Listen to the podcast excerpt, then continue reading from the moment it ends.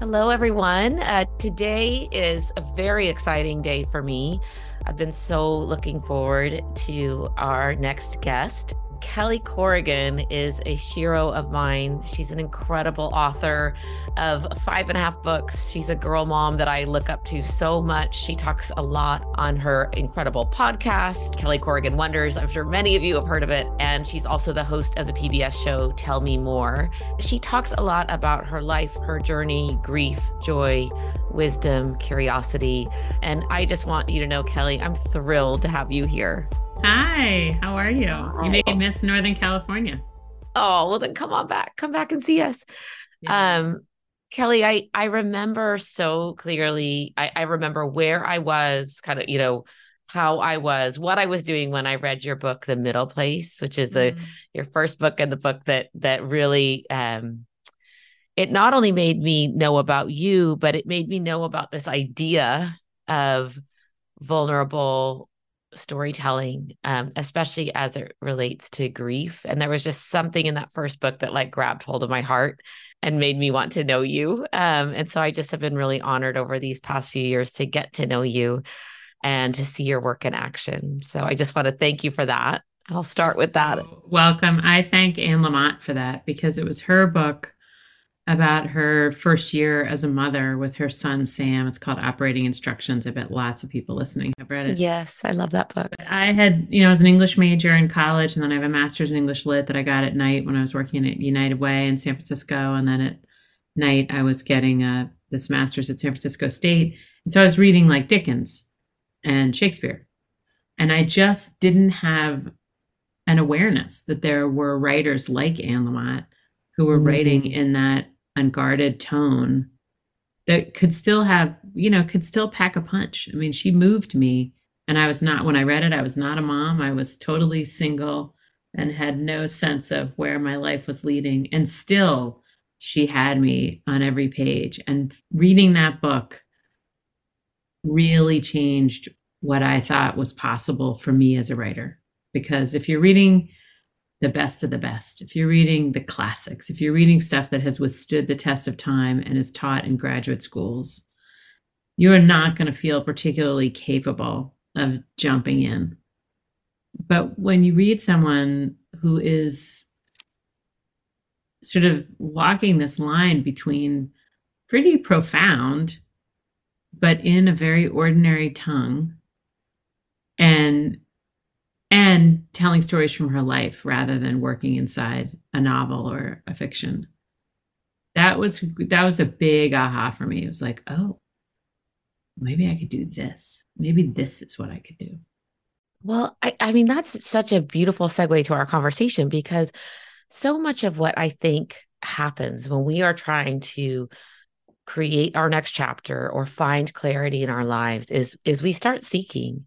And we start whether it's consciously or or subconsciously we start seeking for the pathways that feel like there's light in them right? Like when i read your book it did this it really did that for me. It illuminated a path that i hadn't it hadn't occurred to me before that storytelling could be that vulnerable that raw that and and also just that the day-to-day humanness of it.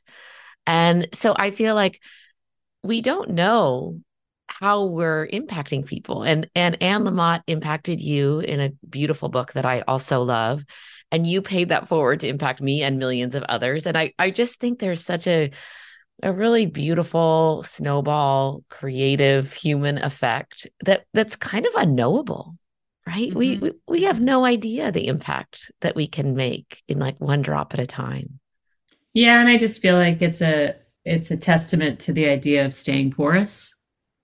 Mm. you know like let things affect you and and then be observant. Like you know i i used to always say to the girls you know keep a running inventory on your moods especially your most extreme moods. And if you have that if you get flooded with a little adrenaline and you're moving kind of fast and you're talking kind of fast and you're taking steps more quickly than you normally do towards something, like let that be the signal you need that you're right. onto something. And if you find yourself dragging your feet and if you find yourself avoiding, that's something to investigate too. And it just may mean that you're trying to jam a square peg into a round hole. It, just may be some kind of indicator or, or signal that your your behavior is trying to tell you something. Right.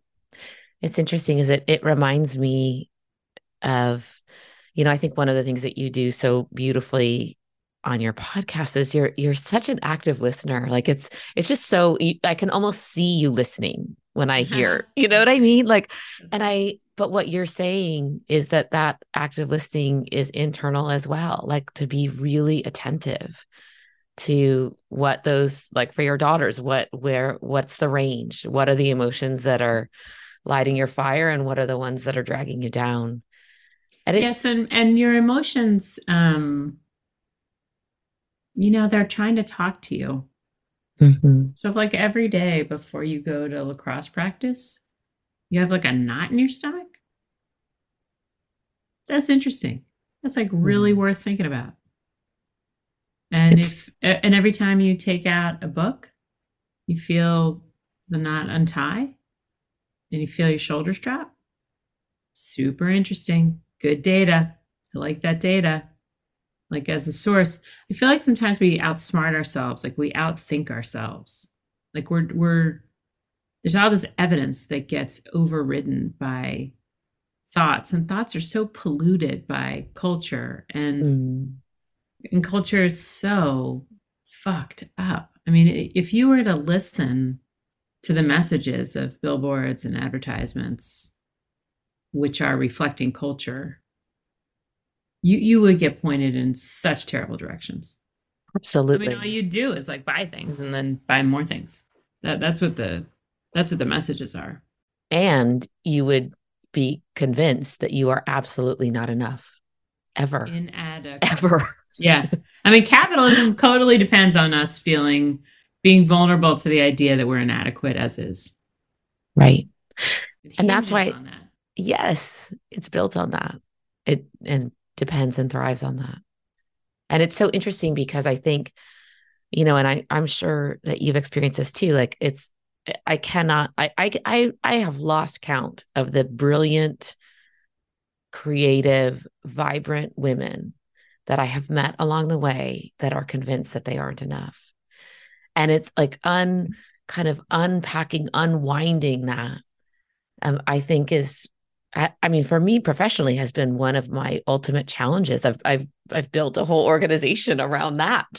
But mm-hmm. it's but it's you're right. It's it's embedded. It's um yeah, and that well that kind of goes to the great quantification.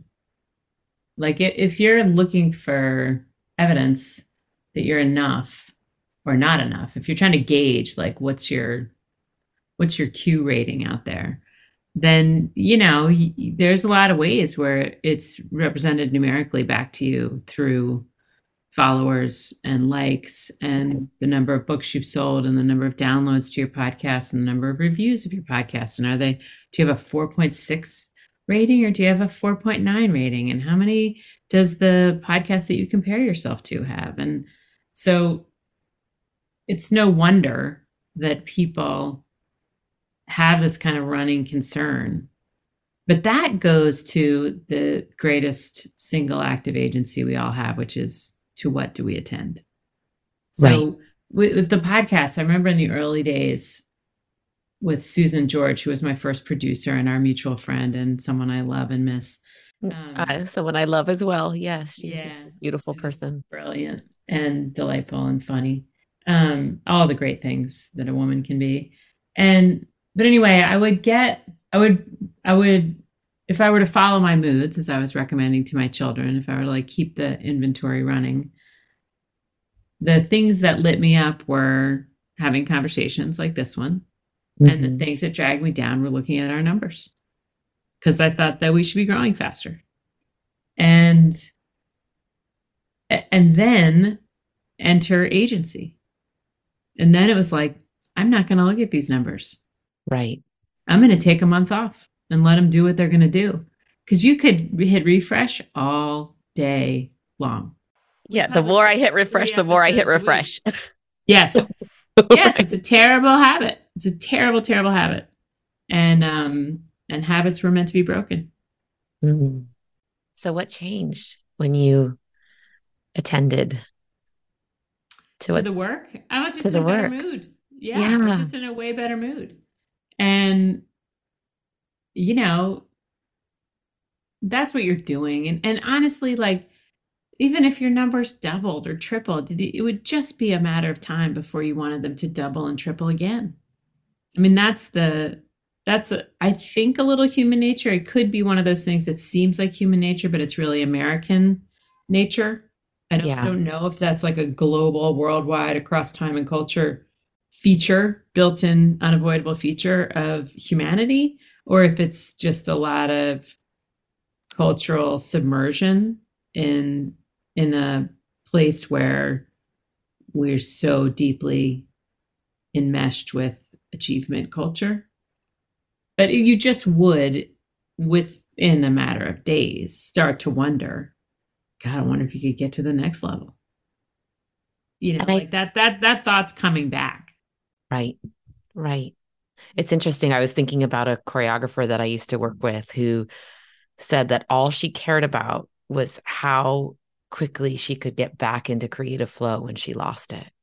And the things that pull us out of creative flow are exactly what you're talking about, right? Like we we start measuring ourselves, we look for external validation, we like and so she was just like all I care about. I I don't try to I don't create an unexpected uh, a false reality that I could possibly stay in creative flow all the time.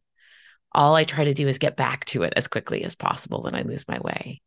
Yeah. Yeah. Now I'm talking about something that a state that you could only pursue if you did not have um, serious financial consequences to those not that related to those numbers.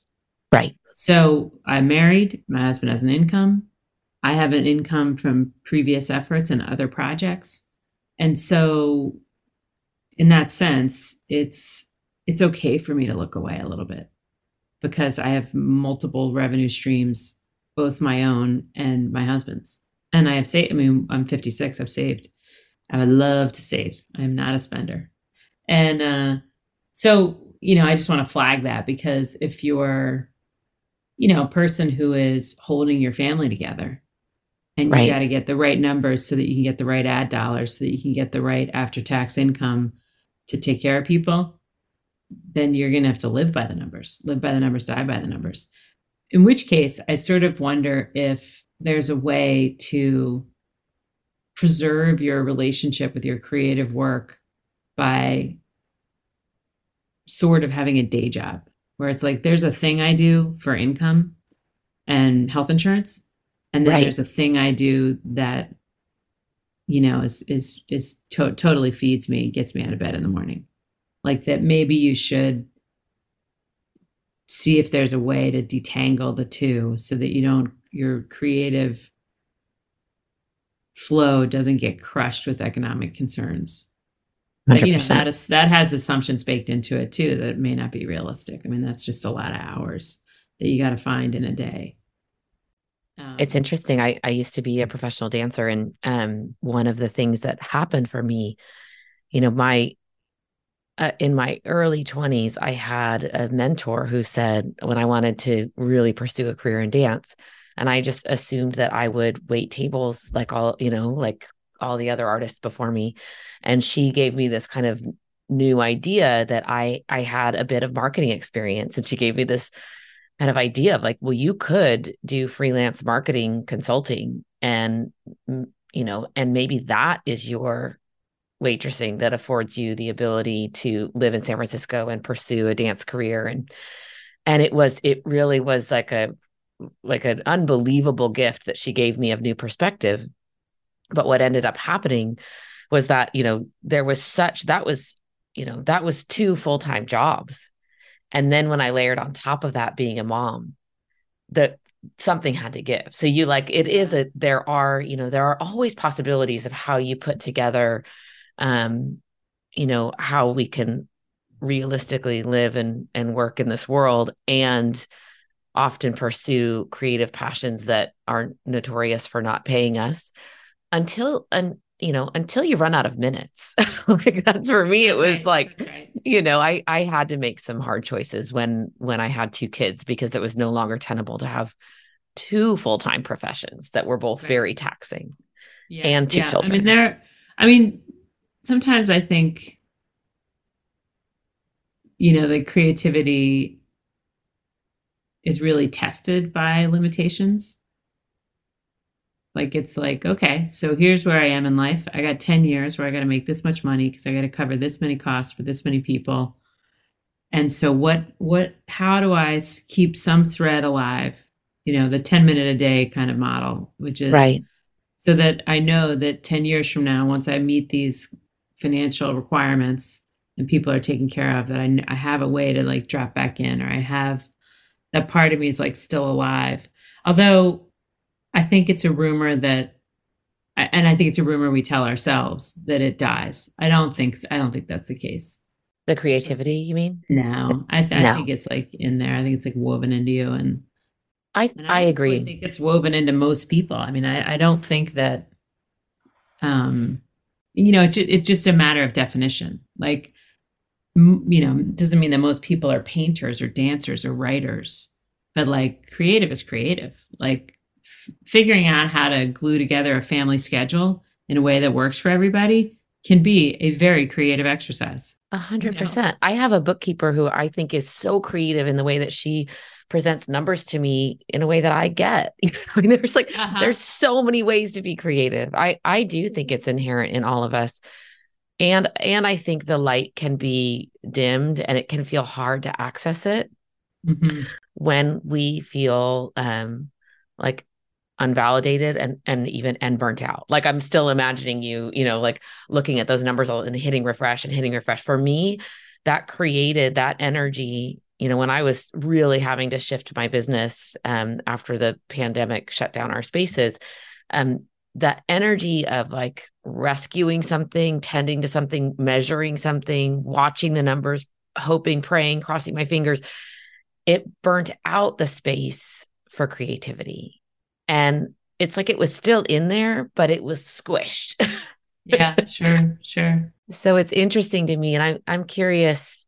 You know, I, I and I'll ask this question outright. I think a lot of people look up to you as someone that can, you know, really access a place of storytelling and vulnerability and beautiful words and and it it feels like your creativity is on the front burner. But I'm sure that you have had those experiences too of burnout and or what like you said you had to take a month off from looking at numbers or maybe even from from creating the podcast altogether. I'm not sure. Yeah. I mean i don't think of it as burnout but there are there are of course periods of like deep distraction. Right. Where all things come to a to a stop. So if you have a kid in crisis like no way. nothing else matters you can't get there. I can't. I can't. Right. I can't care about anything. Uh, like what what I would say these periods are where I'm quote unproductive or on pause is really the way best way to think about it. The most neutral way to think about it. Because I think it's important how we think about things. I think like strive for neutrality when you talk to yourself. Um, when it's on pause, it's because something has come along that makes it all look a little silly. Mm-hmm. So there mm-hmm. are mo- like probably the most dangerous set of thoughts I have in terms of bringing it all to a screeching halt are who could possibly care? There are 5 million podcasts. I mean, Random House publishes thousands of books a year. There, how much content is there on television? How many interview shows are there? Like, if I got hit by a bus tomorrow, like the, the hole would fill instantly. The, the water would cover it, and you'd never know there was a person there. And and that's true. That's just a true thing. There's a lot of content in the world, and I'm not that special. And it is also true that, like every week, we get these emails. And so, for some people, for the little tiny sliver of a corner of the world who is tracking me and my shit, it's helpful, it's useful. And it sort of matches my perspective about everything I do, which is yes, you are making things that are really helpful to people, to some people, to some little handful of people. And that matters. They're real people and they're living real lives. And if it makes you feel better and feel more ready for whatever happens in your life next, like that is good work. That is work I am proud to provide. And if you weren't getting it from me, you'd get it from somebody else. you know, there's plenty of people that have really, really good content to share, that they put a lot of care and love into their work, that, you know, are are are translating um, intelligently and and with some wisdom to what is needed. I agree with you. And I think it's because each of us is so unique and our pain and experience and joy and grief and wisdom and, you know, and heartbreak and friendship, like all of that is, it's like we have it in common. And the combination that we have kind of put together to come to this place in our lives, it, it creates such a unique, like almost like DNA strand. Mm-hmm. That, and that I think for that reason, your uniqueness resonates with my uniqueness in a way that could never be replicated. Do you know what I mean? Like when I when I read your book, the feeling that I had, could I go pick up another book? Sure. You're right. It's true. But I I do think it's I actually think you know, if I think of what puts me in creative flow, it's the excitement of that of that like wow, we each of us has something unique and we don't know how that touches somebody else's unique thing and yes. resonates. And I get yes. really excited about that. yes, yes. And that goes to um, stop summarizing, be specific, mm. which is to say, it's only unique if I bother to give you the detail. Mm-hmm. If I summarize, if I say I had a hard day, and then you give me the face that says, Tell me more. And then I say, Oh, you know, kid stuff and then you give me the face that says tell me more i say mm, you know George is struggling at work you give me the face and i say mm, there's somebody there. She feels like doesn't have her back. And then you give me the face. Like the, it's the specificity that is right. the gift. And right. when i'm writing the my editor is this guy named andy ward who's really beloved in publishing he's very very uh, well known in those circles.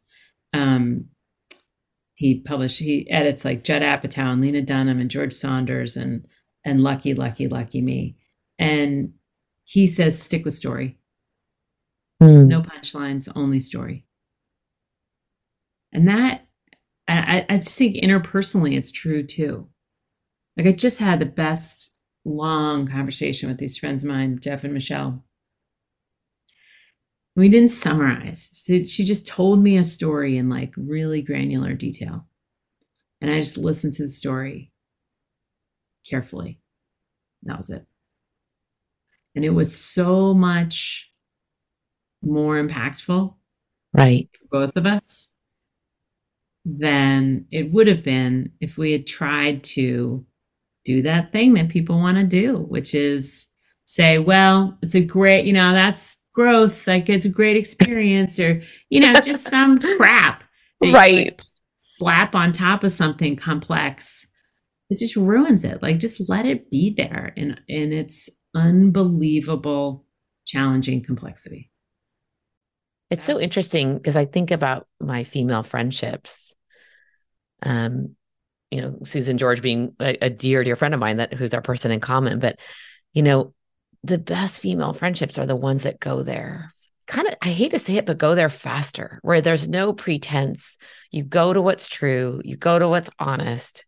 There's space to like like go to like like the time peeling back the onion is faster you know what i mean like like i think we've all yes. well i shouldn't say all but i know i have completely lost patience for small talk i can't do it anymore I yeah. can't. Like cocktail party talk just crushes my soul because of exactly what you're talking about. Like, yeah, I want to, I want to go to what's real or just be in the same room together. Like, we don't have to be, you know, right. Sharing the deep dark secrets all the time, but like, but staying on the surface is like it. It crushes me more than it used to. Yeah, and that's, you know, that's writing and that's podcast conversations and that's interviewing people. It's like knowing how to get there. Yeah. Faster. And then, you know, having the just the deep confidence to stay there. Right. not rush it along, to not like come all the way back up. You know, like just let's let it sit right there. That is certainly, you know, and I know you have written and talked so much about grief and loss of people that you love. And, you know, so much of what I am fascinated and committed by is just that the people that I have seen make such incredible transformation in their lives often make it from the darkest hour, right? Like it's like it often comes from a place of real darkness, real grief, real confusion of like who am i without this person or loss of you know identity as it relates to someone that that either died or left you or whatever it is right like but but that real dark place of loss I've just seen time and time again. Again, if we look at like, if we're talking about like historical data over the course of a decade of doing this work, I just see time and time again like this incredible, profound transformation that comes from that place.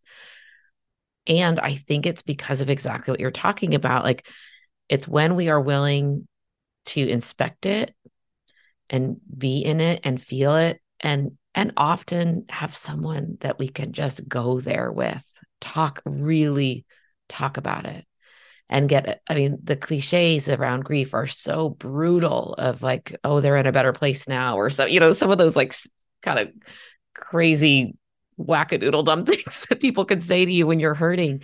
And what you're talking about is is is not just being willing to be vulnerable as the person that's sharing, but being willing to hold space for that pain as the person that's listening. Yeah, and for the specifics of it.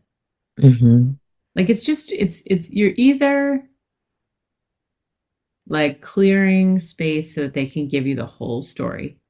Right or you're tidying it up and pushing it pushing it along and and trying to get to the dismount the, the dismount of the story and mm-hmm. and you mm-hmm. see it all the time i mean and i i mean i i i love him i love my husband to death but like i watch him do it i watch him nudge it along and i mm. think oh my god edward this is this is a this conversation this story wants to be about 20 minutes and we've been talking about it for three.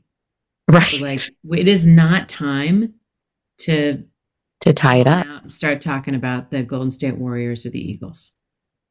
Like we're we're staying. Like and that you know like reading somebody's body language and and having a decent barometer of when they want to do the 20 minute version right like you got to clue into that. That you have to like hear that. You have to it's almost like how big is the increment that was represented by the last sentence? Is it a minute or is it mm-hmm. 6 months? Cuz if it's a minute, what they're trying to tell you is I want to go I want to give you the blow by blow. And if they're giving you like this, if you're moving in six month increments, then we're just going to sweep through it. Right. Going to be a quickie. They don't want to. They just did it with somebody else last weekend. They just did it with their therapist. They just wrote in their journal. Not today. But like reading that, it's just incredible. It's actually like a, it's the skill of a lifetime to be in a conversation in a way, it's so subtle, in a way that really serves the person.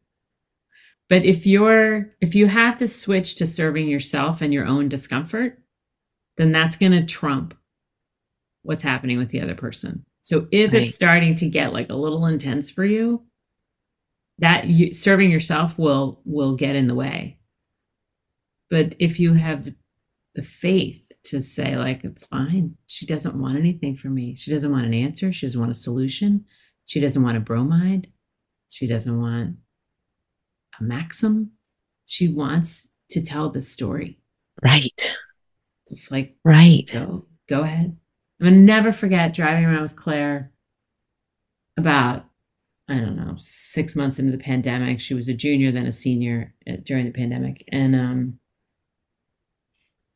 she's a very level-headed person who, and she's not she's not prone to whining, and she just kind of cracked and said, "I'm so sick of this shit. This is like ruining my life. Like I'm not having it's like you work your whole life to be like a senior in high school. Like mm-hmm. everything's supposed to be so fun when you're a senior in high school. You did all that work. You took all those APs. You busted your ass on all those stupid applications, and it's not fun at all. I'm not having fun at all. Right. And I said, "Go on." And she's like, "Basketball. Like I can't. I can't play any of the sports, indoor sports." And so I'm not exercising, and all I do is sit around and eat. So I feel fat and ugly, and blah, blah, blah. Go on.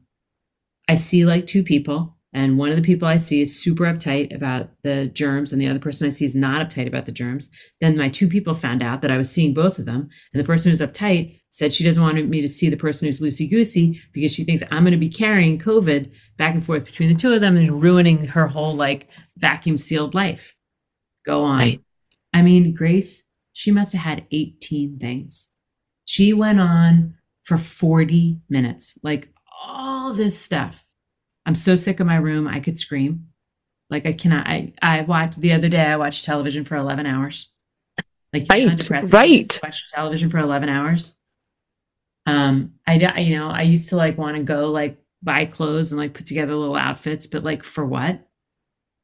Just on and on and on. And I was like, this is so instructive to me that to not stop this to just in fact to elicit it to elongate right. it. And it's a it's a funny tension in my marriage and it's possible that he's right. And i think sometimes he is right for sure where he's like it's how do you know you're not making it worse? How do you know you're not generating like rumination? And I always say like it's it's just my experience as on my side of the equation that when I get it all out, I just feel a lot lighter. Like even if they don't have anything to say about it, they don't have any advice, they don't have any way to point me, nothing. I just feel a little lighter just based on their expression, uh, which is right. to say the expression of, yeah, yeah, yeah. Like I know, I know, like I know. I love those words. I know, like way better than you should or did you try or that's so separating but like i know is like great let's just all let's just sink into it just for a second and then we it's, go on with our days it's so true and and you know i think about the times that i have been afraid to say too much for fear of being judged for piling on do you know what I mean? Like that idea yes, of like kitchen sinking. Yeah. Now you're just like, now you're piling on. Like you have an emotion and you're like piling on. And then there's this, and then there's that, and then there's this, yes. and then there's that. And I have held back in conversations before because I thought like I can't do that to this person. Yeah. And yet what it what first of all, what a gift to be trusted with holding all of that.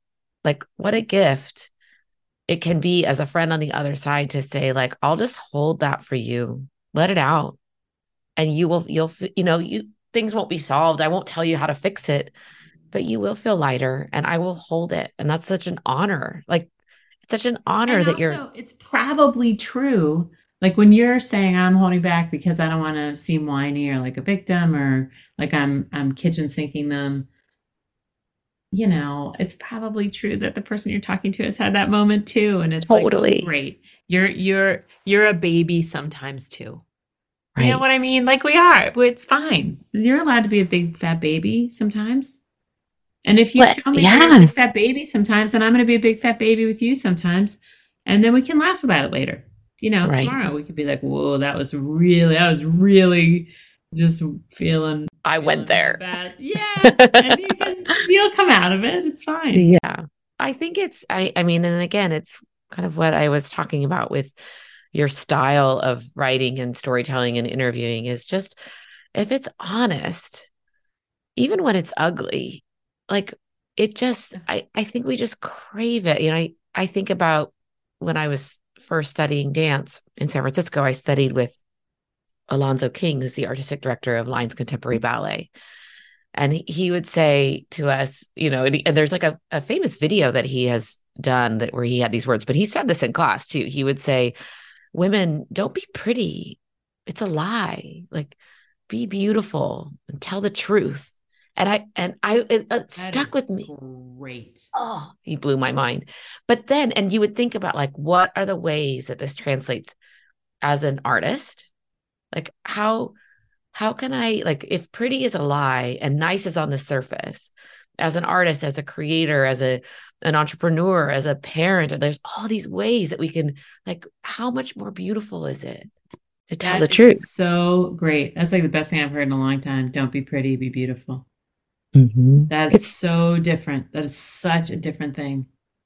It's it's I agree. And it I feel it. I get the shivers even as I say it it, and it it's also that it's this you know it's similar to that concept of like the difference between nice and kind right like yeah you know nice is like that surface level conversation yeah and kind is when the is the the deeper resonance of the truth yeah and and sometimes it's not pretty to be kind you know sometimes it takes like being willing to go there it to, like being like willing to show up for the ugly cry like yes, that's, that's kind Yes. Mm. Yeah, that's interesting. I'm curious, um, you know, I know I was so informed, like I was, you know, the example I just gave you of with Alonzo King and as a dancer, like there's so much that I feel like I learned. I, I don't dance as much anymore. I wish I could say I did. I, I mean, I don't usually use this language, but I probably should. Honestly, I probably uh-huh. should. Um, because it for me, it was such like a like a flashlight you know like of yeah. like where i was and and how i related to you know me as an individual in this body in space in you know connection to other human beings whether they're watching you or dancing with you or or teaching you you know like i just i i think about what i learned as a dancer so much for what i do now. And i'm curious for you like how do you use writing and your work as these tools? Like how how do you how does that incorporate into creating what's next for you? Like how do you use your expression?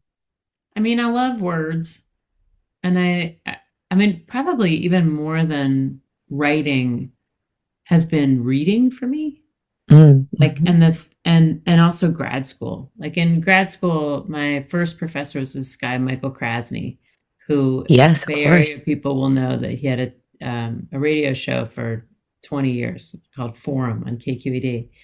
And but he was my professor, my first professor at San Francisco State, which I had thought of wrongly as like um, a fancy book club.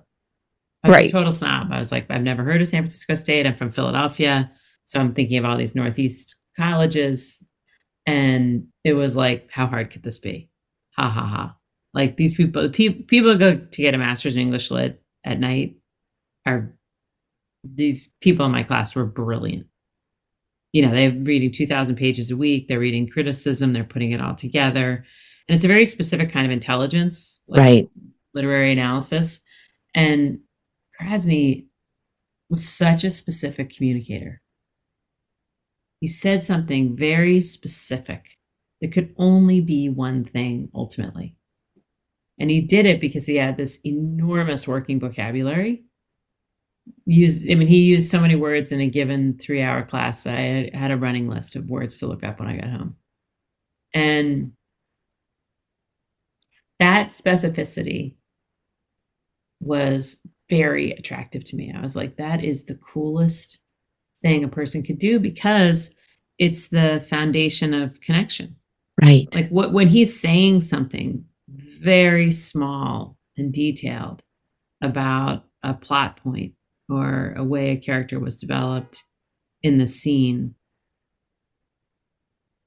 i'm connecting with him in a in a peculiar never to be repeated way mm. and it really made me aspire to specificity and I think of, of, of all the things that have affected me, reading people like Marilynne Robinson is a real someone I really admire. I mean, a lot of people admire her. She won the Pulitzer, and she's generally agreed upon to be brilliant. Um, but reading, reading her, reading Margaret Atwood, sitting in Krasny's class, and a lot of the professors at San Francisco State, because if you're if you read a lot of literature, you get really good at talking. You get really good at explaining an idea, and that stuff can be so soft and um, and they gave it an edge. They they gave it, they drew it very carefully with a fine right. point. and and I I really admire that. And to the extent that the net effect of all 400 interviews and all this work on PBS and all this writing, which is really rewriting and word choice and sequencing, to the extent that that makes me able to connect more specifically with other people, uh, what a great outcome. Right. Right.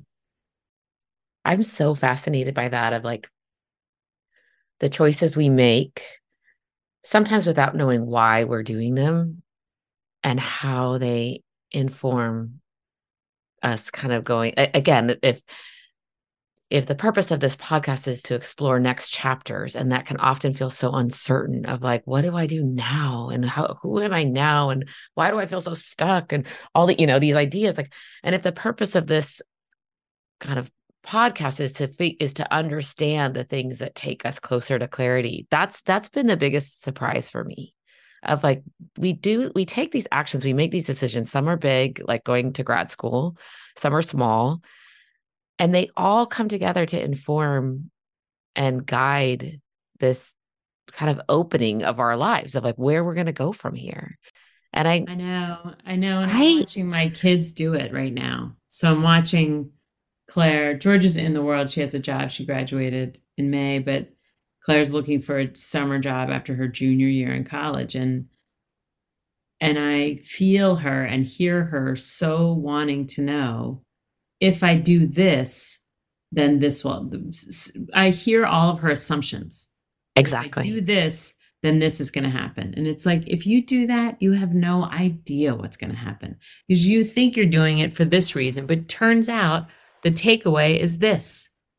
You fall right. in love with the guy sitting next to you at work. You decide you hate computer science.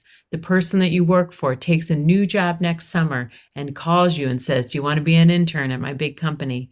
Or my little startup. Like you just have to right. be comfortable with the fact that you get into something, you settle in, and you stay porous. And that somewhere in there, a little an, a little pebble is going to appear that you can step out on. But that's it. You you you can't stop telling yourself that you know that A leads to B. For all you know, A leads to F, and F leads to Z, and Z leads back to B. I could not agree with you more because I think that that is where stuckness comes from. Stuckness comes from the expectation that we will be able to lay out all the pathways and bricks in order to get to this outcome that we've decided is perfect for us. Right. And that's where we become frozen. it's so stupid. It's so stupid. There's so few jobs like that. And there's so few careers like that. That that's something that's like utterly evident after 400 interviews is that is not how people's lives work unless you go right. to like med school. And even you know, like then, even then, you're like, I thought I was going to be in obstetrics, but then it turns out I love pediatrics. But then once I got out, I realized I was a writer. So then I wrote this book, and the book was really popular. And now right. I give speeches about pediatrics. And now I'm teaching in a medical school because the thing I said in my book, you know, yes, like just one one step at a time. Not because that's all you can handle, but because that's all that is knowable. Right. Right. Of course you could plan it all out. And of course people want to. But like you can't see very far. You can't see nearly as far as you as people think they should be able to. Exactly. the next step. Well, and one of the things that that you know I work on with women in the high community is is when you don't know what to do, like connecting to kind of to your deeper why for why you would do it. You know, like I know for me, my deeper why is is kind of the earlier part of the conversation. I just get so excited about the unique potential that lies in each of us that I want to see it and know it and I want it to be shared. You know, I get really excited about that. But what do you think of for right now like what's your deeper why in your work like what's what's kind of sometimes it's just an, a really honest curiosity to see what it would take to make x mm, like i really want to make a movie only because i want to know what it is to make a movie. I want i just want to live the experience of making a movie. I want to yes. understand how all the pieces come together and you know it's like a puzzle that i want to do.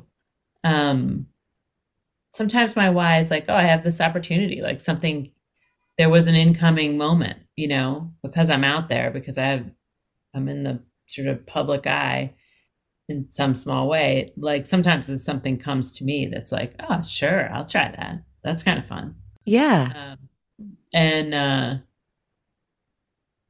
and then it's like well, i wonder how you could do that better than it's typically done. Like i'm interviewing matthew mcconaughey next week. He's been interviewed 2000 times. And it's like oh this is kind of fun for me. Like what how could you do it in a way that it hasn't been done yet? Yeah. And to and to what end? Like what what could you offer in that conversation that would be more than just the audience thinking oh my god he's such a funny guy. Oh my god he's such a talented guy. Oh my god what a nice guy. Like they can get that. That feeling is available. They can they can get that feeling in lots of different places. But like what would what could the conversation yield that would be like you know i went and saw this woman talking to matthew mcconaughey and it was so interesting because what what they really got to was so Right. sometimes i like to imagine whoever is listening watching or reading whatever i'm putting out and like what would i what would the dream be that they would say? Like i used to imagine it all the time with my books that people would close the book at the end and look at their spouse and like what do i want them to say? It was, mm. i mean i often wanted them to say like oh that was worth every minute. Because i feel like reading a book is like a big gift like that's a real commitment. It's not just like buying a candy bar drinking a cup of coffee. It's like a whole thing. You spend a month with it and you're choosing it over all the other ways that you could spend your disposable minutes. And i just want people to feel like it was so worth it. But imagining them hearing it watching it or reading it helps me try harder. Yeah. Helps me not phone it in because it's like i'm ta- they're giving me time right like whoever's listening to this like is listening to this whole conversation it's like an hour of their life like they right like they, they didn't exercise their beds aren't made their kids crying you know like and so it's like what can i make it worth it to you Mm. That's and it's and it's beautiful, but it's connected.